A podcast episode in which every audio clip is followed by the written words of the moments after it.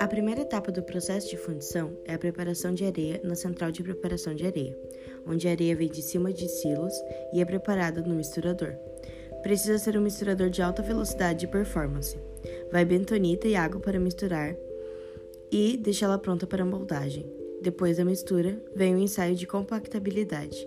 Um pouco da amostra da mistura é retirada para testes iniciais.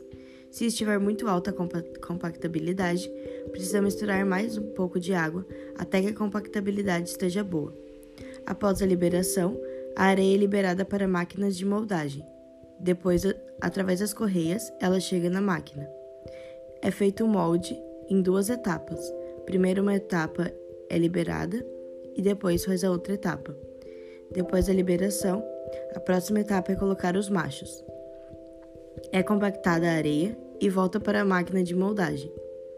Depois que é feito o vazamento e após é feito o resfriamento.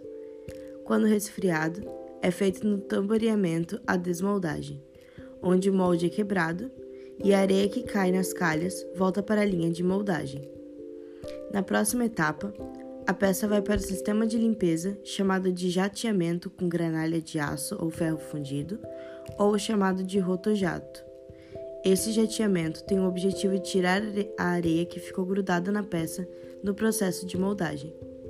Depois do rotojato, a, a peça vai para o acabamento, onde vai revirar os canais da peça, que vai quebrar se for cinzenta e cortar se for nodular.